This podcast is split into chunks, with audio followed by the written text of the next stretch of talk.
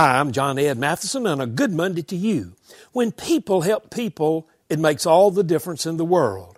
Most of us are where we are because somebody helped us get there. Keaton Tilson is a U.S. Army mechanic. He was stationed at Fort Hood, Texas, when he received last minute leave before the Memorial Day holiday. He wanted to go home to be with his family. He spent two days in a Dallas airport hoping for a standby flight to Illinois a complete stranger, Josh Rainey, offered the soldier his seat. When the airline wouldn't allow for an exchange, Rainey even bought Tilson a $341 ticket instead.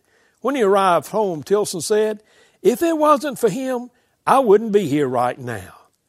All of us have been the recipients of the goodness of other people.